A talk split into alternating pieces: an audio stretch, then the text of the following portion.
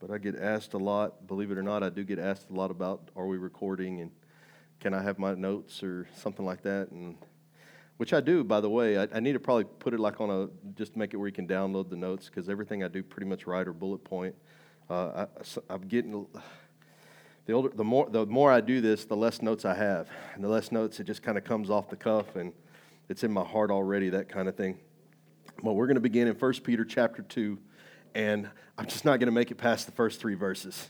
I just, I just can't. There's just a lot there, and uh, I think a lot to unpack there, and so that's where we're going to kind of hang out and, and dwell today. First Peter chapter 2, and let's just read through the verse, three verses. I tell you what, let's get Pentecostal and uh, uh, old school. Let's stand for the reading of the word.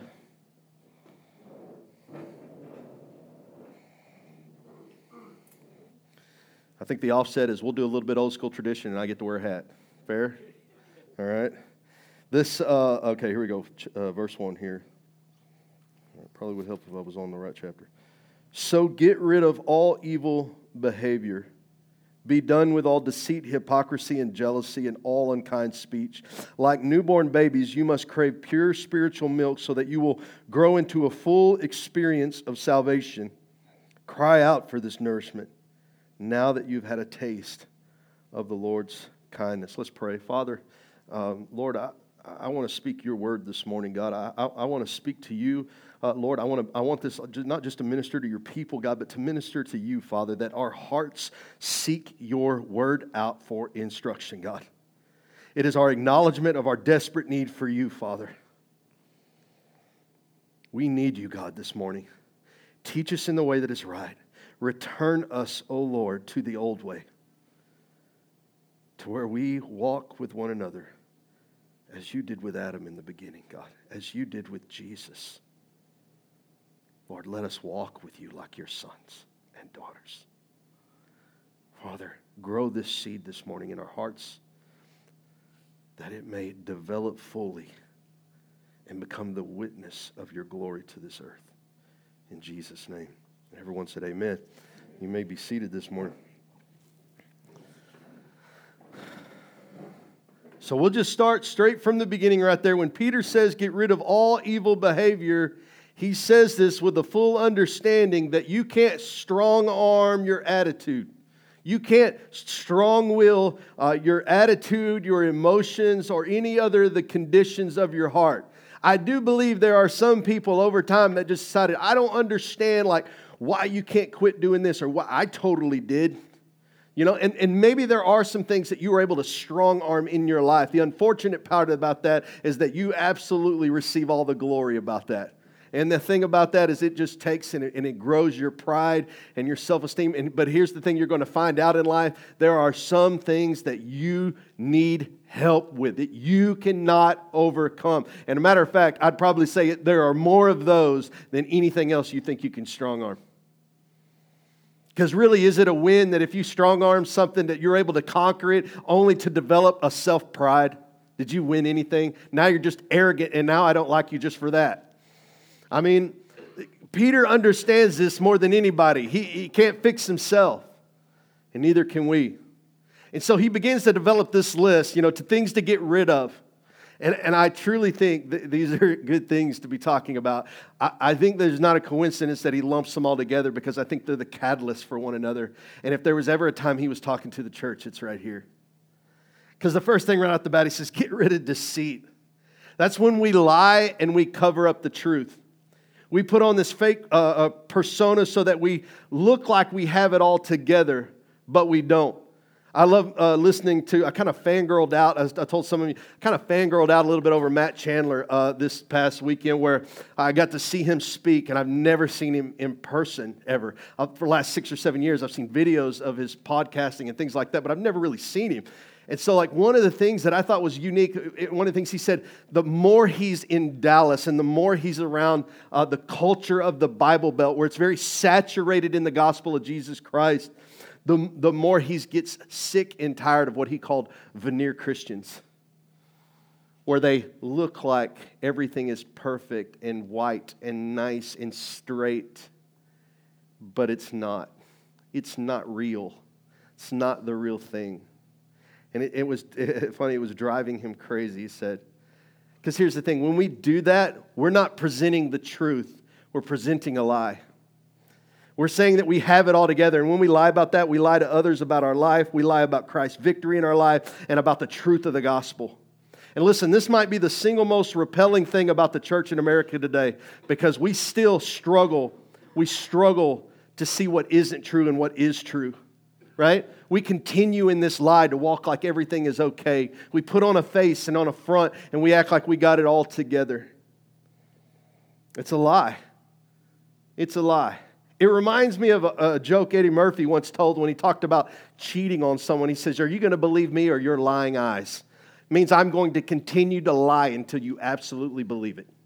Even though I'm caught, I'm going to continue to lie, is what he says.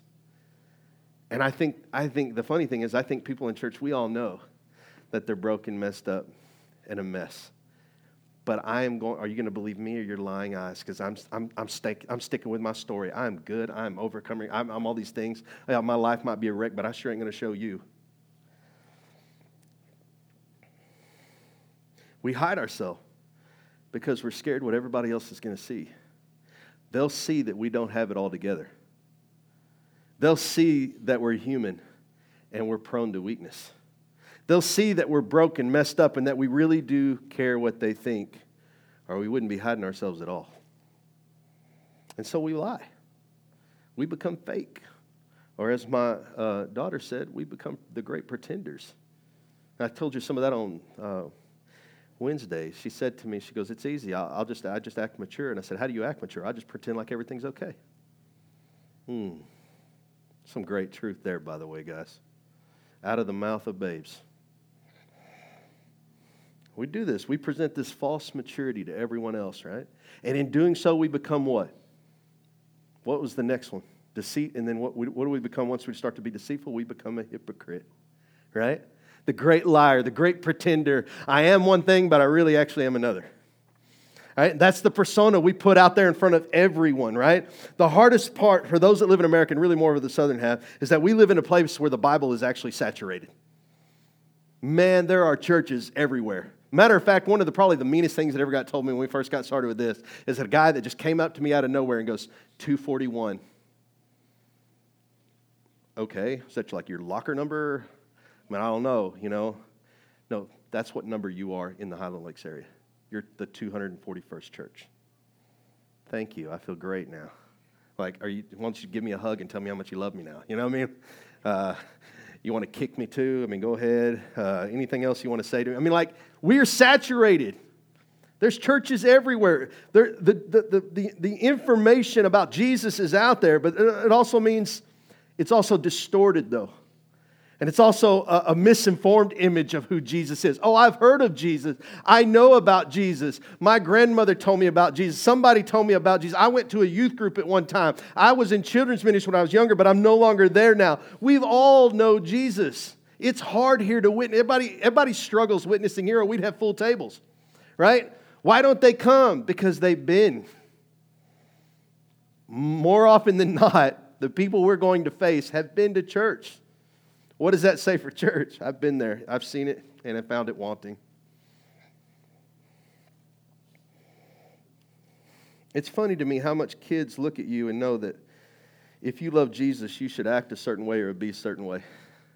And one of the first things people say to me a lot as they approach our churches today is like, man, it's just full of hypocrites. And I'm like, yeah, I know, man. Because the biggest thing we struggle with is that whole facade that we have to pretend to be okay. Like, Jesus got me victory on Easter, right? I know about it. I sing about it. I come Easter and I come Christmas, and I live in victory, right? But Monday through Friday, I am suffering, right? One of the greatest words I think I heard this past weekend is about how much we struggle from one weekend to the next. And one of the greatest things he was, it was a great reminder of why, like, so many people struggle. Like, why can't I live awesome on Monday, Tuesday, Wednesday? Why do I have to wait till the next church to feel good about anything? Well, man, because manna was meant to die. It was meant to be a daily bread. You're supposed to get a word. Guess what this word's only going to be good for, guys? Today. Well, then what am I going to do? Man, I got this idea. You can open this book, and there's a word of God in there. And you go get that thing straight from the throne. Listen, I love to pick up manna for you guys and chunk it in baskets so you all can eat. But you know what's even better? If you had your own basket and you picked up your own manna and you ate it daily, you know, then you don't have to worry about maggots and all the leftovers and all the things that torch you and everything, right? You see all these people, man, they struggle, right? And that's why they struggle in the week. They don't feed themselves. They're hungry, man. They're living out of the baskets of other people, man. They're all these things, but they put on this facade like everything's okay, like everything's all right. And, and this, this idea of hypocrisy, it's, it's a disease, right? We're compelled by our sinful nature inside to put on this fake outside. We want people to think of us higher and better than we actually are. The world knows we're supposed to be glory reflectors. That's the problem. Well, there's too many hypocrites. Well, what do you mean? I mean, these people talk like they love Jesus. They talk like stuff, but they don't do that. They don't love like Jesus. Something's wrong. They know something's wrong. It's hard to witness to people who make that argument because all of us know, truthfully, deep down, we go, yes, there is. We all agree with that statement that there is, right? But the world knows that the church is supposed to look like Jesus. They know He is a God that keeps His word. What they're trying to figure out is why don't you? They know that He's a God who is gracious and good because they'll tell you that He is love. So why aren't you? They know that He deeply cared for people. So why don't you? They know that He loves people. So why don't you? They know that He forgives people. So why don't you? And every time we fail to be Jesus, we become the hypocrite. Well, like it's hard, then start with that. In your conversation with somebody, start with that. There's hypocrites. I totally won. You're right. And then you say the, the most honest thing that they're not ready to hear. You know why? Because I want to show you Jesus, but the truth is, is I'm messed up. Now, here's the only way I can show you Jesus that in my messed up mistake of a life that I make it sometimes, God loves me and forgives me. And it's the only place that I go that I can do all those things, struggle with hypocrisy because I so do care about you. That I want to be liked by you. I want to be seen by you as okay. I want to do God such a great glory to be seen perfect because He is perfect. But I realize that I can't. And the glory of God through the gospel of Jesus Christ is that He saves me regardless. You do an injustice to the gospel when you do not tell the truth about your own life. I don't mean to sound like I'm beating a drum to basically show your own hypocrisy. I'm just trying to show you that the world understands Jesus enough to know what his image should look like. They know, right? That's why they jump on the bandwagon when a preacher goes down. Look at that guy go down. Told you, bunch of hypocrites. They live such this upright life, such this thing. Listen, because pastors are guilty of hiding everything. They're guilty of that stuff, man. It's not like they don't reap some of that on themselves. They do. But, but everybody's the same. Pastors are the same. They struggle too. How do we get there, man?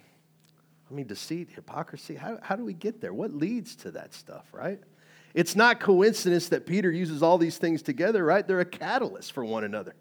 One causes the other, and it just keeps it's like a lie that just keeps tumbling and builds up as it goes. You know, you got a lie to keep your lie safe, right? I mean, it just tumbles like that, right? It, it, it really starts with jealousy, right? Which shows up at your mouth first. So that's why he's worried about your speech. Because whatever's in the heart is coming out your mouth. It'll come out. That's the thing about a preacher. Just give it time. If he's doing bad stuff, it's going to come out his mouth. Give it time. He talks way too much. It'll come out.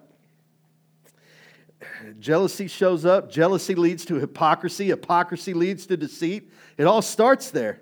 And the funny thing about jealousy as it pertains to hypocrisy, some of us are really good at being a pretender that we actually do fool some of the people that we have it all together. Some of us are really, really good at it, like we've mastered it. We are the great fakes, the great pretenders, and we know it, right? And here's the problem we lead others into being the great pretender. They see us, they see this false life, and they envy it, want it, and become jealous of it. And so they look towards it to become like it. But you know what? They're miserable. Why? Because it's fake life. And they keep going. And here's, their, here's the mindset right here. Here's where it gets weird. Now, tell me if I'm the only guy here that thinks like this. We look at somebody, like for me, like really liking Matt Chandler, like I look at him and go, man, that dude's got a wonderful ministry, dude. He's got this teaching ability that's gifted like no other. Oh my. If I could only be like him. Am I the only one like that? If I could only be like that, if I could only be like this, right? This false impression leads us to imitate others, but the problem that we find out is that their life aren't, isn't true, that they're fallible, that they struggle, that they're often a broken mess, right? Now, to be honest, your life isn't your Facebook life. Your Facebook life is awesome.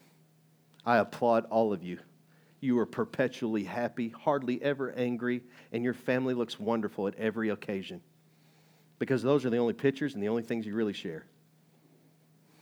Man, if our Facebook life was our real life, man, we wouldn't need Jesus.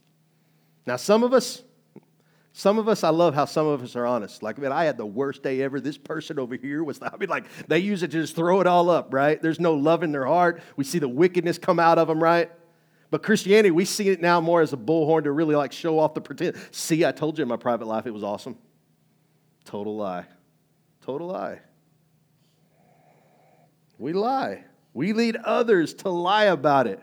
We lead others to lie. We lie about it because we want it. We want what they have. We see it in others. We covet it. And then we proceed to imitate it. I loved hearing this this past weekend from Todd Wagner. He spoke about the sins of David. He said David saw it, coveted it, and then took it. And I'm going to tell you, we're not much different about the Christian life. You know why? You know why nobody believes? Why it seems like so much hypocrisy is because other people have looked. This is where their failure is, right? They come in the church and they try to imitate someone instead of some, instead of the king, right? They try to imitate the church and not the king, right? And what they find out is the church is a lie. Yes, the church is a big sinner that needs Jesus Christ. And often that's what we do. We come in here, we get our eyes off Jesus, we get our eyes on someone else and go, man, if I could just be like them, because look at how they look at Jesus. Quit looking at them and how they look at Jesus, and you focus on Jesus. We become what we behold. What are you beholding? What are you beholding? It's jealousy, it's this vicious cycle. I mean, You'd be surprised how natural this cycle is for us, too. What do you think our kids do? Our kids are the king of this. Where do you think they learned how to be no, how to say no, where to be selfish? Where do you think they learned that stuff from? You think they just like, oh well, they were born that way. We, the Bible says we were born into it. Uh-huh, but you teach them because you were born into it too. You teach your kids how to lie. Some of you right now, you tell me right now that you've justified a lie just for the sake of telling your kids because you didn't even want to explain it. You're like, they won't understand it, so I'm just going to lie. We don't do it because we just don't. We don't do it because this reason right here a big monster will come out of the closet and will totally eat you. Because I want you to stay in the bed. Jesus will come down himself on a bolt of lightning and scare you to death. Like, I think all of us have lied to our kid at one time or another, man. And it seems harmless, man, but you wonder where they learn that stuff, right? And they do the same thing. They'll lie because they think it's justifiably okay, even if it's little. And when it starts out small, like the little white lie, I love how we call it that, like it's less evil, right? Uh, uh, it turns into other lies because it becomes once we show that it's justifiable to do so, right? And why do our kids lie to us as parents? Because they don't want to hurt us. So they learn to pretend because we press upon them an image that we're looking for, and so they want to bear that image. And so they lie so that we feel good about it. Problem is, you can't get away with that with Jesus. You can't get away with it. Jesus sees you, He knows you. You, you can't false pretend to Jesus. You can't put on the face, right? And so we go, we go look at the scriptures for the answers, right? I mean, like, even as I struggle with that thing, man, I see it all the time at Faith Academy. Like, and I don't mean to dog on Faith Academy at all because there's a lot of great things there. Uh, and there's some wonderful kids there. But they're doing what they see, they do what they see there. They think they're saved because it's all they know. They think they know Jesus because somebody else knows Jesus. They don't know him at all. But you know what they know how to do? Imitate the life of someone who knows Jesus. Right? That's why I can ask them questions and they don't know anything about the gospel. I have to teach the gospel at a place that you have to sign that you have already heard it and know it. And they don't know it. But you know what they know how to do? Act like they do. they know how to go to church. And well, I go, and let me tell you something. When they write, I have them do a piece of paper every class I do so I can see where they're at spiritually. Give me your testimony. And if your testimony starts with, man, I go to church every Sunday, I was born into a family who loved Jesus and comes to church, therefore I am. No. I think one of the hardest things my wife was saying she had to do was go to Reese and go, all right, do you know what the gospel is? I mean, she's old enough now to kind of understand this. And like, she's like, well, yeah, that Jesus loved us. Yeah. So you're, you're a sinner, and that means you're bad. She's like, well, I'm not bad. I'm like, yes, Reese, you are. The things that you, have you ever lied, Reese? Yes. She has. That keeps you from heaven, Reese. You know how hard that is? That was like breaking a little girl's heart. But I'm going to tell you right now, it's not until we're broken that we understand what repentance and the need for God is. Right? I can't let her be fooled by, oh, well, your, past, your dad's the pastor and you go to church your whole life. You've never known any other life. No, Reese, you're bad. You're wicked. Inside your heart, there are things going on that cause you to want to lie, to, to push out this false representation of who Jesus is. And it's not true. It's a very hard thing to have to teach an eight year old. But they learn from us, man. And we search the scriptures looking for answers. How do we keep from these things? We, we search, we think if we can just uh, have that maybe experience with God, if I can just go to a meeting or if I can just get around this group of friends. But here's what I found out when it comes to living the Christian life, how to conquer some of these things, right? Like I'd love to tell you, all right, so if you just like will turn to this passage and read this every day, you're going to be an overcomer. Here's what I found out that that is not true. I love the one, two, three sermons as much as anybody, but unfortunately for me, one, two, three has never got it done. One, two, three has never equaled overcoming life. Here's what has equaled overcoming life to me a walk over time with Jesus Christ. We talked uh, a little bit last night on the ride in uh, uh, uh, with Michael and Brittany, and was saying how much Joy was saying how much my mouth has changed since I was 22 and right out of the Marine Corps where the F word was used so much, it's surprised I used any other word. It was like I just used one word to talk and that's it. And uh, along the way, the funny thing is, I can't tell you when I stopped cussing. I just know that over time, God began to take those things from me. Over time, God began to take different things from my life and begin to say, It's time, Jim, for this to be done. I'm purifying you. I'm making you holy. I'm, I'm, I'm creating a spirit that longs for greater things. And as you want these greater things, you're going to have to give up things, right? It's like your boat's full and you've got a bunch of trash, bro. I need you to undo some of the trash so I can put some stuff in your boat. And so, like this, this constant thing is happening in my in my boat in life or whatever, where God is removing things and placing things where things were.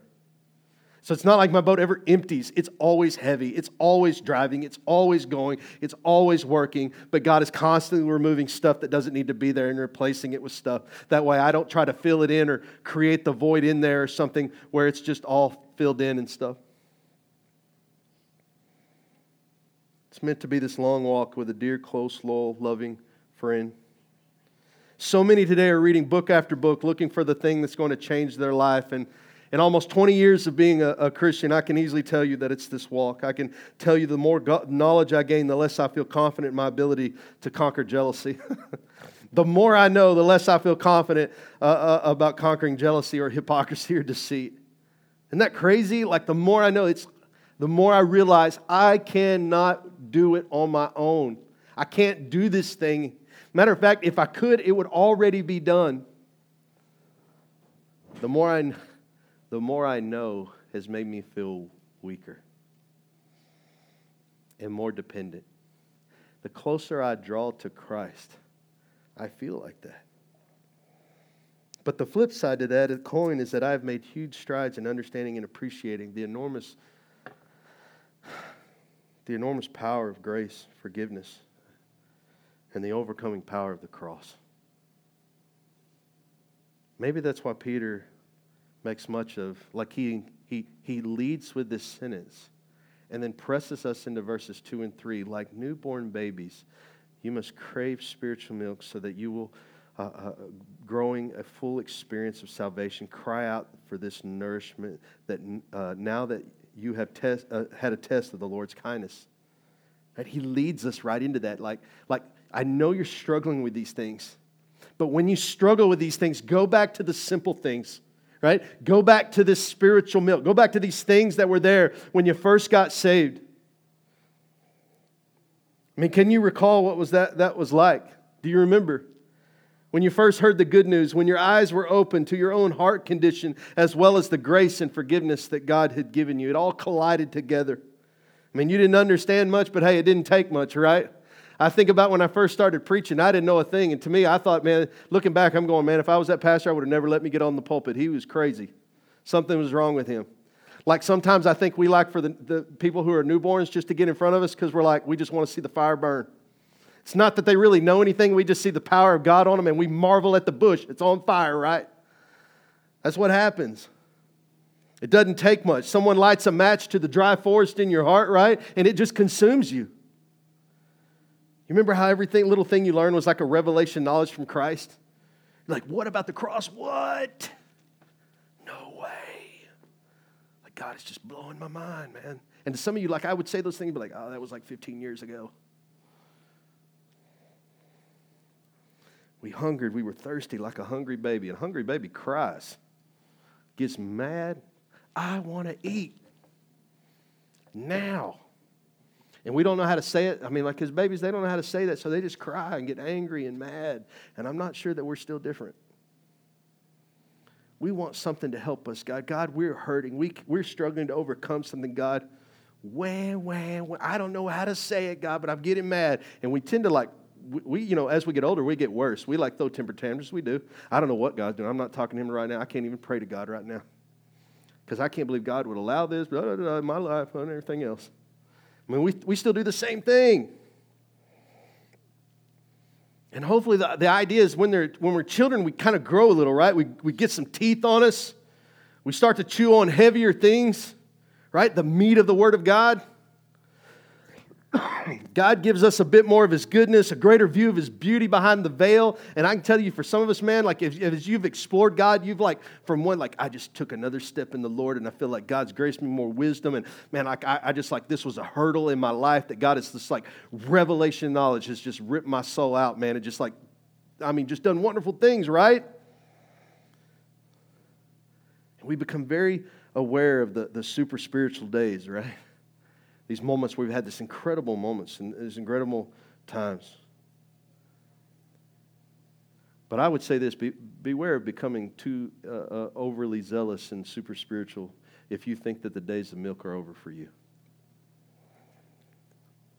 Peter was a three year seminary student of the school of I Walked with Jesus, which I think beats all our seminary students and seminaries around the world. When Jesus is the instructor, Man, I love some of these guys out there, but they're just not Jesus. I think he can teach better. When Peter tells us to continue to crave the, spir- the pure spiritual milk like newborns do, let me tell you something. This is the worth taking the note of. If I tell you anything, this is the thing that woke me up in the middle of the night where I said I wrote like towards the end of this thing. The thing that God had like spoke to me in the middle of when I was thinking about this stuff is this. Milk is always great, great, and meat can be even better.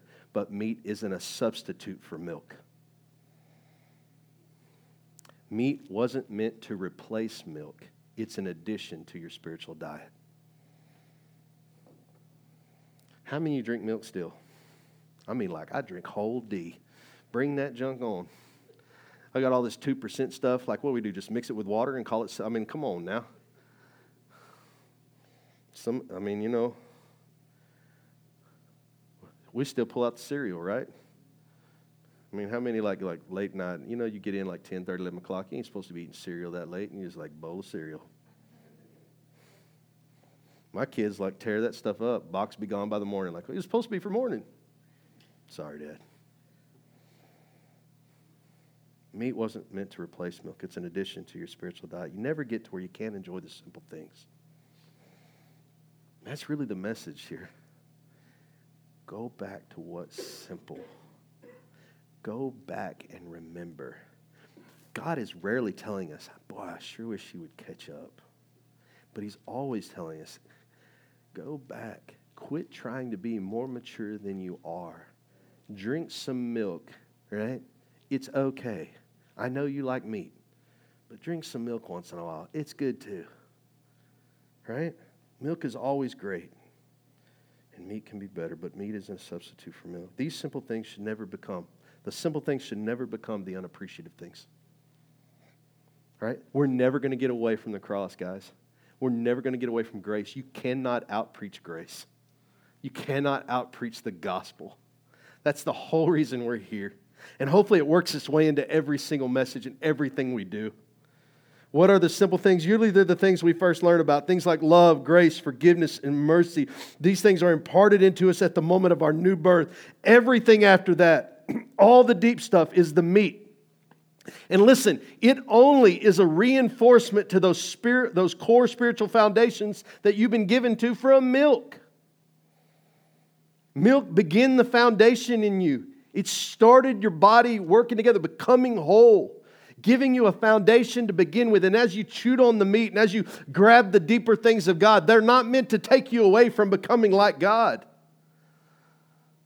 They're meant to draw you closer to God.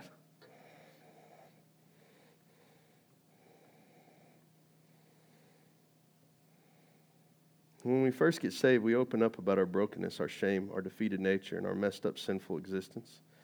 I mean, we have to. I mean, unless you came to Jesus any other way, there is no other way. this is what you repent from. And what happens after that is we could just get a bit weird. We peer into the church and begin to take our eyes off Jesus and onto the people next to us, and we start to become what we're beholding jealous, hypocritical, deceitful pretenders. It never stops being simple, though. That's never going to be a bad thing. I love J.R. Vassar at this conference. He said this, and this is such a simple truth. He said, God treated Jesus' life like it was ours, so he could treat our lives like it was Jesus's. We're never going to get away from simplicity and the greatness that it is of who Christ is and what he's done. We're never going to get away from drinking milk. So just grab you some vitamin D milk, whole milk, man, and get you a big old fat steak.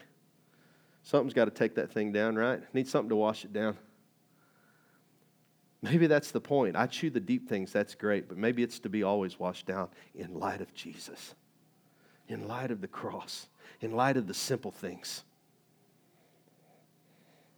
So we go back and we, we're supposed to return to him, to return to that moment. Right now, just, just let's do this one thing for me.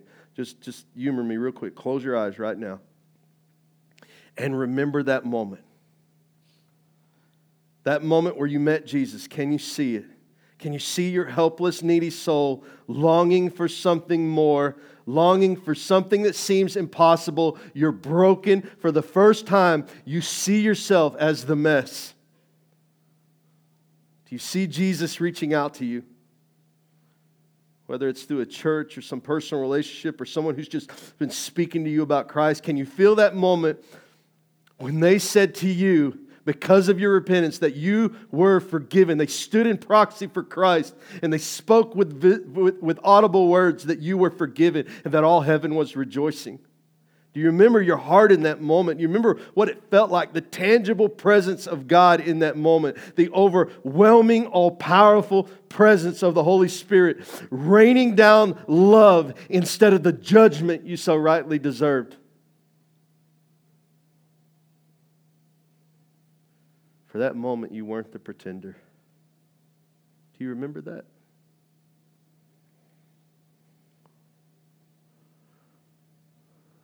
Now open your eyes. Are you still longing for something deeper? Something meatier? When all of God's grace, love, and forgiveness is before you. May God strike me down if I ever stop preaching on the milk of God. Intimacy produces offspring. Newborns are developed from our repeated visits to God through intimacy. How intimate is the talk of dispensationalism? Do you even know what that is? How intimate is the talk of God's sovereignty in Arminianism versus Calvinism? How, how intimate is, the, is that kind of talk, seminary talk, where we sit around and we discuss the Greek and the Hebrew?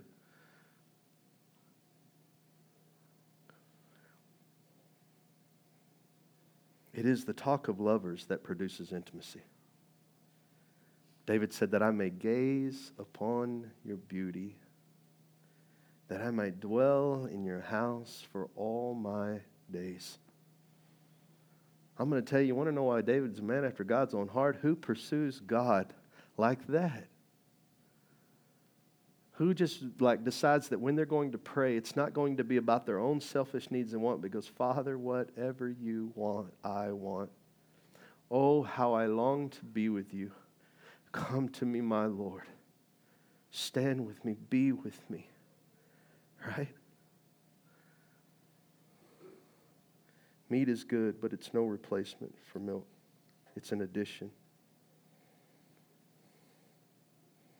I think too often we hear milk being preached and we think it's because of the evangelistic nature of the preacher. But it's also possible there might be a few other reasons. Maybe the people who long for meat haven't shown the spiritual maturity by which to eat it. Maybe he sees the hypocrisy and the jealousy and the deceit. Sometimes people's teeth just aren't ready.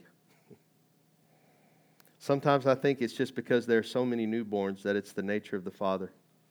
As, and, like, listen, we should get this as parents, right? To entreat our children amongst us before we feed the adults. You ever think about that? Like sometimes we just preach milk. Why? Because the children always eat first. We always make sure the children get fed before ourselves. we do that at every fellowship dinner here on Wednesday night. Children go first. Then we usually try, hopefully, I mean, we do the ladies next, right? I think a few guys get in there like the heck with that, you know. The irony of life is that as we get older, our body isn't going to be the great vessel of meat consumption. I'm not looking forward to this day, guys. There coming a day, man, my teeth ain't going to get it done anymore on the old three inch thick ribeye. May God help me, please, Lord, help me have some teeth that last that long for a three inch ribeye. May I be 90 years old still knocking down three inch ribeyes.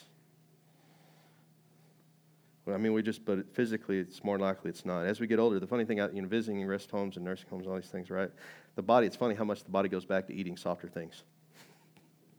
and you know what, what I found? I found this early on in ministry too. What I would always ask the older generation, what is it about the Lord? Man, I just love God's grace and forgiveness and the cross. They would never be like, free will, Jim. What do you think about it? They would never be on the deep things like that. You know what I'm saying? These things that cause so much controversy and stir because they're, they're always like, God's forgiveness is so great. Oh, I'm going to long for heaven, Pastor, and where the glory and, and it just, I want to see Jesus face to face. It's like, it's all milk now again. It's funny. We start out on milk. And it's like I've seen just an older generation, as you talk to them, they get to the place where, like, yeah, meat was great. And there was a time I was really hungry a lot, and God fed me these things. But you know what? I found out that milk is still so good. That thing that carried me from the beginning, that gave me this whole life, that started me out on life, right? I come back to it going, pretty, pretty good. Pretty good, right? God's thrown some sugar in it, made some ice cream over years, right? Still milk. Don't, we're not to stumble here. You're different. You're different. We're not to stumble. I'm going to read you a little bit more. Second, uh, First Peter chapter two, right here. He says, "Listen, you're not to stumble here, but you're not like that. You're a chosen people." Verse nine. You're a royal priest, a holy nation, God's very own possession, and as a result, you can show others the goodness of God. Right? He says, For he's called you out of the darkness into his wonderful light. Once you had no identity as a people, now you are God's people. Once you received no mercy, now have you receive God's mercy. Dear friends, I warn you as temporary residents, foreigners, some translations say aliens, to keep away from worldly desires that wage war against your very souls. But listen right here be careful to live properly among your unbelieving neighbors. And let me tell you, some of your neighbors are the ones sitting next to you. And some of your neighbors are really the ones that we think of that are living across the street from us, that we go to work with. He says, then, even if they accuse you of doing wrong, of being the hypocrite, of being all these things, deceitful and jealous, a great pretender, they will see your honorable behavior. They will see your honesty. They will see that you'll acknowledge your mess and brokenness. And they will give honor to God when He judges the world because you will show them that in your weakness, He is strong. That though you deserve judgment, you walk in victory because Jesus has taken your judgment.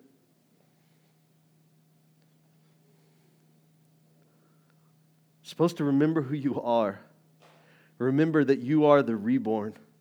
You're not the same person that entered into this world through their mother's womb. You've been transformed and resurrected into a new creation in Christ Jesus. I want to show you a video, video, video, video.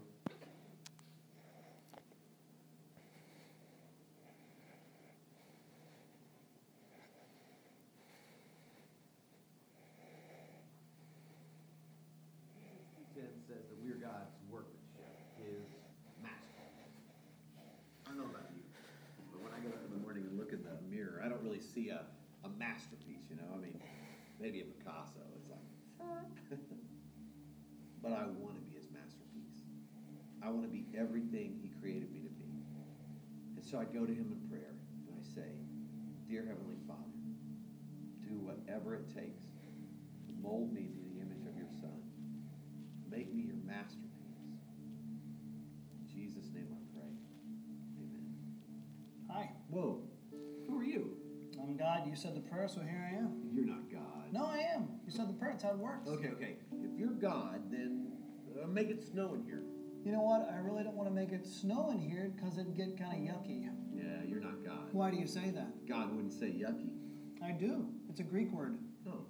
Okay, okay. Um, if you're God, what does Lamentations 15.9 say? Lamentations is only five chapters. It's a very short book. Oh. Why was it so short? I was tired of lamenting. Oh. Okay, okay. if you're God, who's going to win the World Series this year? I'm really not into playing games. Why are you so much into playing games? You are God. What gave it away? You answered my question with a question. I did? yeah, I do that. Don't I? I did it again. Step right up. Here we go. Okay. All right. Hey, what are we doing? I'm going to make you my original masterpiece. This is the process. Oh, okay. Got it. Wait, wait. What are these about? These are the tools I'm going to use to make you into my original masterpiece. Okay. Hang on. Yeah. I thought you were a carpenter. That's my son. Step right up. Here we go. oh, hey, God. How do you know what to chisel away and what to leave? I take out everything in your life that doesn't belong there, kind of like dead weight. Ooh, speaking of dead weight, could you chisel right here? It showed up when I was in my 20s and grew around and became back fat. I don't even know why you created that, but I can't get rid of it. I mean, I've tried everything. Like, I tried running, I tried lifting weights. My wife actually talked me into trying Pilates. That was awkward. But I can't get rid of it. So if you would just chisel around here, and then, you know what, if you chisel a line right here, and maybe four to maybe eight lines right here, that would be awesome. Hmm, you're funny. You made me that way. I also made the platypus. The platypus. All I'm saying is, most of my children, when it comes to this process, they just want to talk, but they don't want to do the work. So, do you want to talk, or can I chisel? Talk, chisel. No, talk, no, chisel. no, no, no, no. I choose to chisel. All right. Through my Holy Spirit, I'm going to bring up things in your life that I want you to work on, like your anger. I created the emotion, but you use it in the wrong way. Um, compare yourself to others instead of me. You tell little white lies because you want to people please. You're lazy. But you try to fool everybody by looking really, really busy. You have a problem with lust? Time out. I don't really have a problem with lust. You don't have a problem with lust. No, I can do it anytime I want. Hang on a second. I mean, I, I got to admit, I, I feel like you've been doing some great work, and I'm looking pretty good right now. All right, when you look in the mirror, who do you see? I see me. Okay, then I need to keep chiseling away because ultimately you and other people need to see my son. Okay, don't misunderstand me. It's just um, when I look more like Jesus, people get uncomfortable around me. I mean, even my church friends, and they're like, "Oh, you're holier than thou," you know. and I don't, I don't think I'm supposed to make people uncomfortable. So what you're saying is you'd rather play God in certain areas of your life than for me to be God over your whole life. that is not what I said. That's what you meant. Yes, it is. Um, it's hard to talk to you. You know everything that I'm thinking. I'm just saying you've done some great work. Maybe we take a break, a sabbatical from each other. You know, I'll stay right here, and then you That's know. just it. You never just stay right there. You're either moving toward me or away from me, but never you just stay. What you're doing is called control. Do you want to control things in your life, or can I chisel? Control, chisel, control, no, chisel. chisel, chisel. All right. But can we chisel where I want? That's called control. Oh, okay, I'm sorry.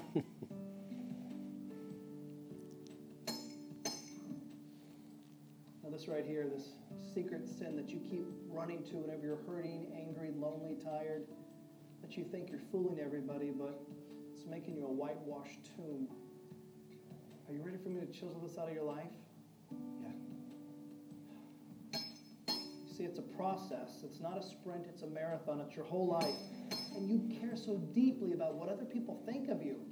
It's rubbish, it's garbage. The greatest thing you're ever going to hear is at the end of your life when you hear me say, Well done, good and faithful servant. That's what you keep your eye on. That's the prize, heavenward. Oh, that hurts. Oh, trust me, hurts me more than it hurts you. Right.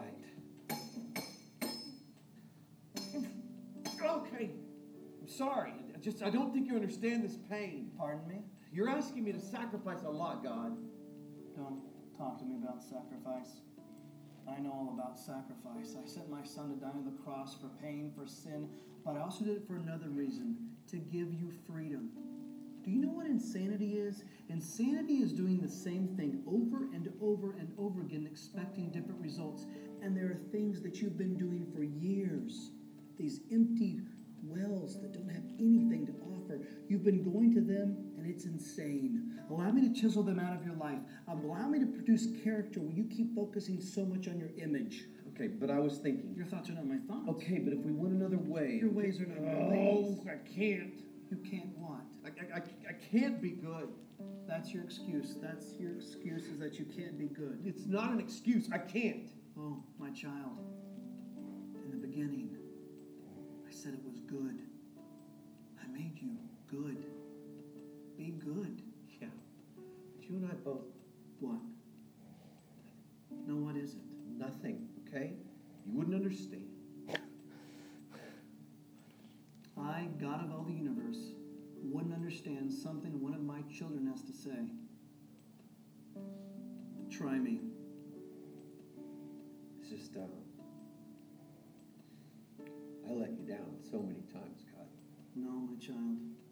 You were never holding me up. I hold you up with my victorious, righteous right hand, never the other way around. In this relationship, I hold you up. Okay. Chisel away.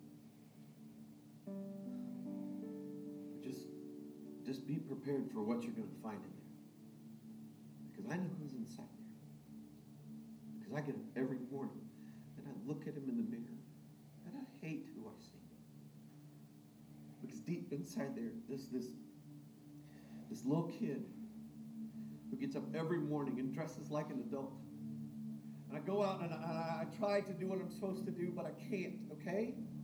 I can't be who everybody else expects me to be. God, I can't even be who I want to be, much less who you created me to be. And so inside is this scared, stupid little kid. But you chisel away. Just be prepared. You have listened to so many voices for far too long that were not from me. And you have totally bought into the lie, haven't you? You think you're junk, don't you? When you lay your head down at night after you've done the dance to get the hug, you think you're junk. Listen to me. I don't take time to make junk. How can I show you that my love for you stretches as far as the east to the west? That how can I show you that my love for you has no end? I know. Reach your back pocket. What? Reach your back pocket.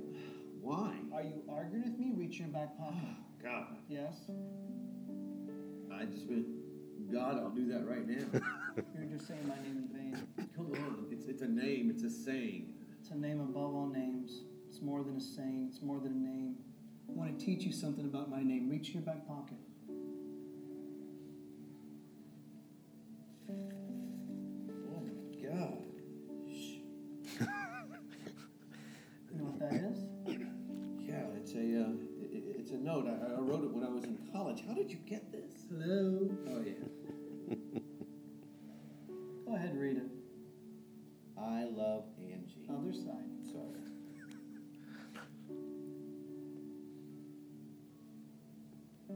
Dear God, did I hear you right today?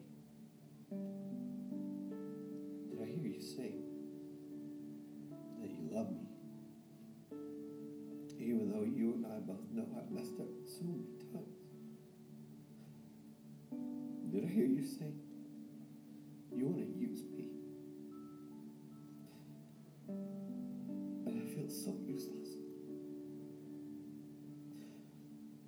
Take me and use me, God, I give you all that I am. Take me. I love you, God. I love you too. And I love you too much just to leave you where you're at.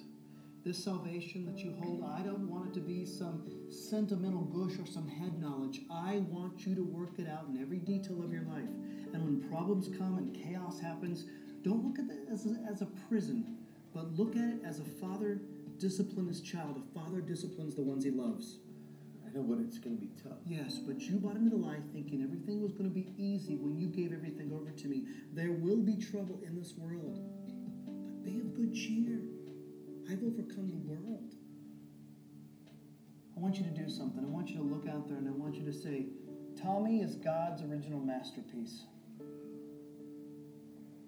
Tommy is God. No, not the way you see yourself or you try so desperately for others to see you, but maybe for the first time in your life, the way I see you, the way I created you.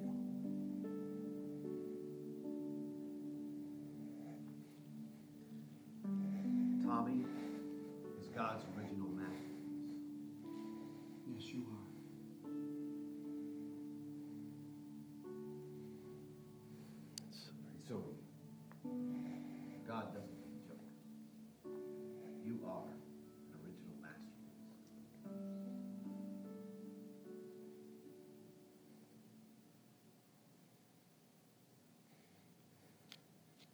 You know, we showed that video. Uh, we used to do a conference called the Masterpiece Conference for uh, young young students, men and women, uh, that uh, for purity. And I think it gets me every time. And I thought it was appropriate because in this, when Peter's saying to go back to these simple things, he's saying, remember who you are. Remember what God's doing. Like you started off as a mess. You're already better, but that doesn't make it the end. You're not the end. You haven't reached there yet, right? How do I stay under the fountain where God comes, just pours himself out? You do it by staying broken and being honest. You can't fake perfection. You can't fake that stuff. You got to remember you've been transformed and resurrected into a new creation in Christ Jesus, that you're called to be the great reflection of his greatness. Well, how is he great? He's great because he's taken you and your life and everything that was a mess and he's made it something to behold. And it's not the work of your hands, it's the work of his. You're supposed to reveal to the people all around you God's glory, his ability to take a mosaic from all the make a mosaic from all the broken fragments of your life and show them off as the work of his hands.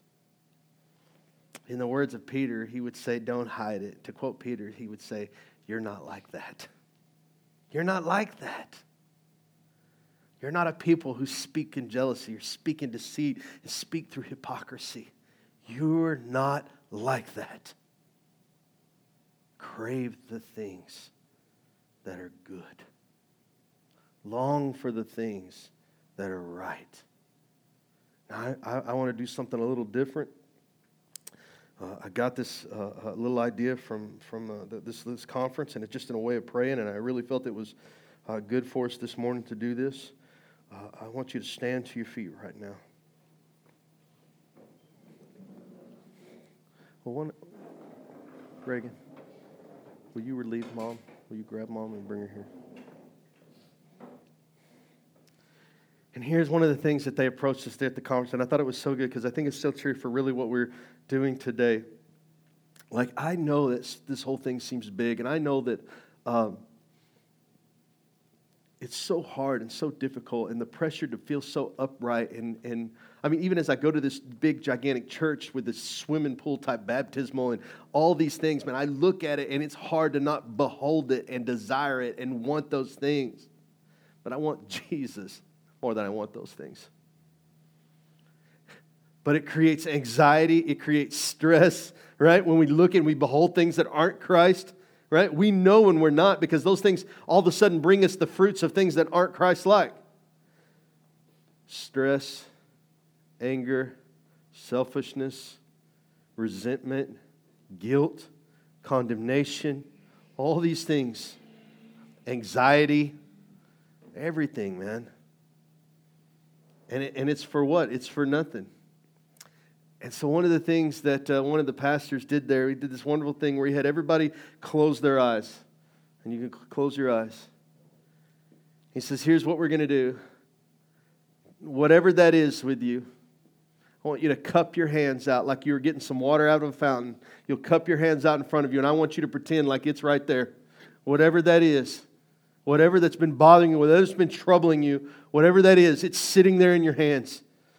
And it's not meant for you to drink. It's meant for you to pour out, it's meant for you to give away. Whatever the stress is there, whatever the anxiety part is, whatever the part that is trying to draw you and pull you into becoming a great pretender, someone who's filled with hypocrisy and deceit and jealousy, someone who's beholding the people in the church rather than the king of the church. The thing that's trying to pull you away from being the overcomer. It's in your hand right now. And I just want you to begin to tell the Lord that He can have it. I want you to pray that, Lord, take this from me. It is too much. Take it from me. And then after you do that, begin to ask the Lord, Father, more of you, more of you, more of you.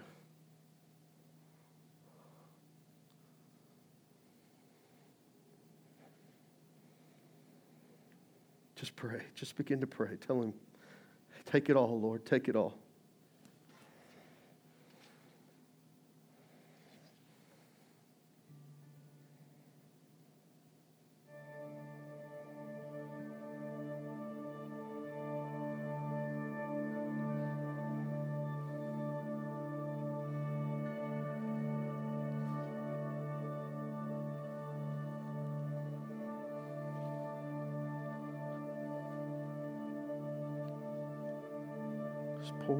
We pour it out to you this morning, God.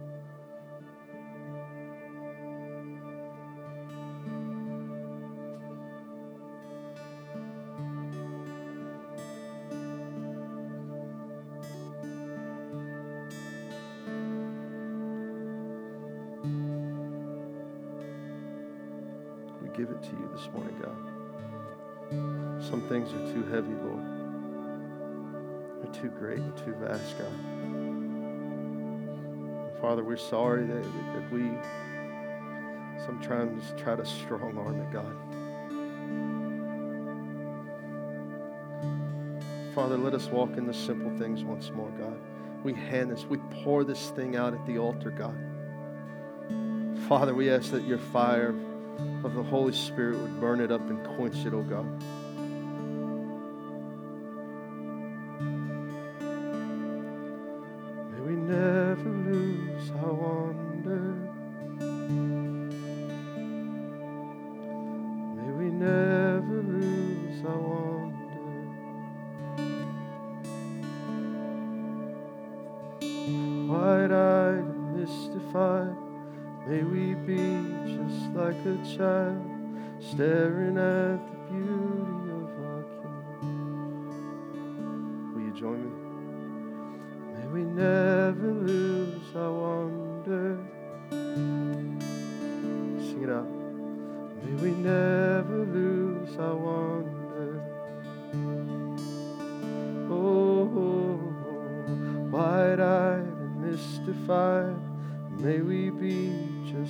A child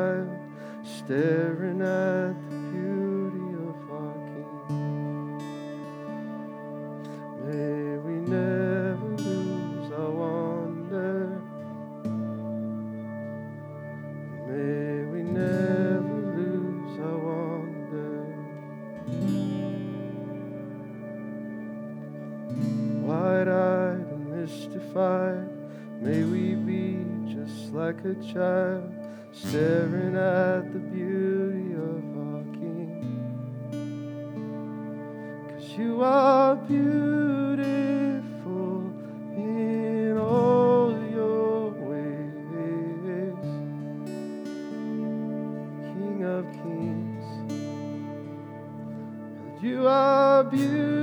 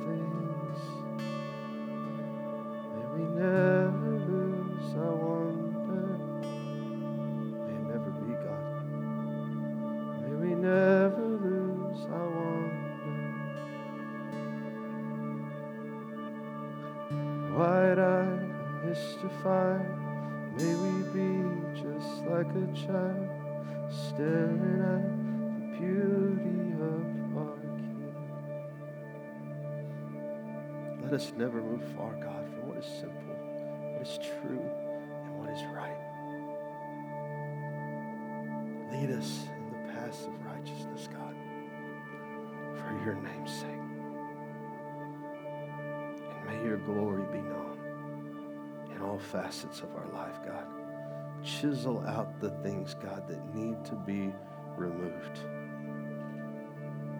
In Jesus' name. Amen. I guess that's God calling. Okay, it's good. You can move on now.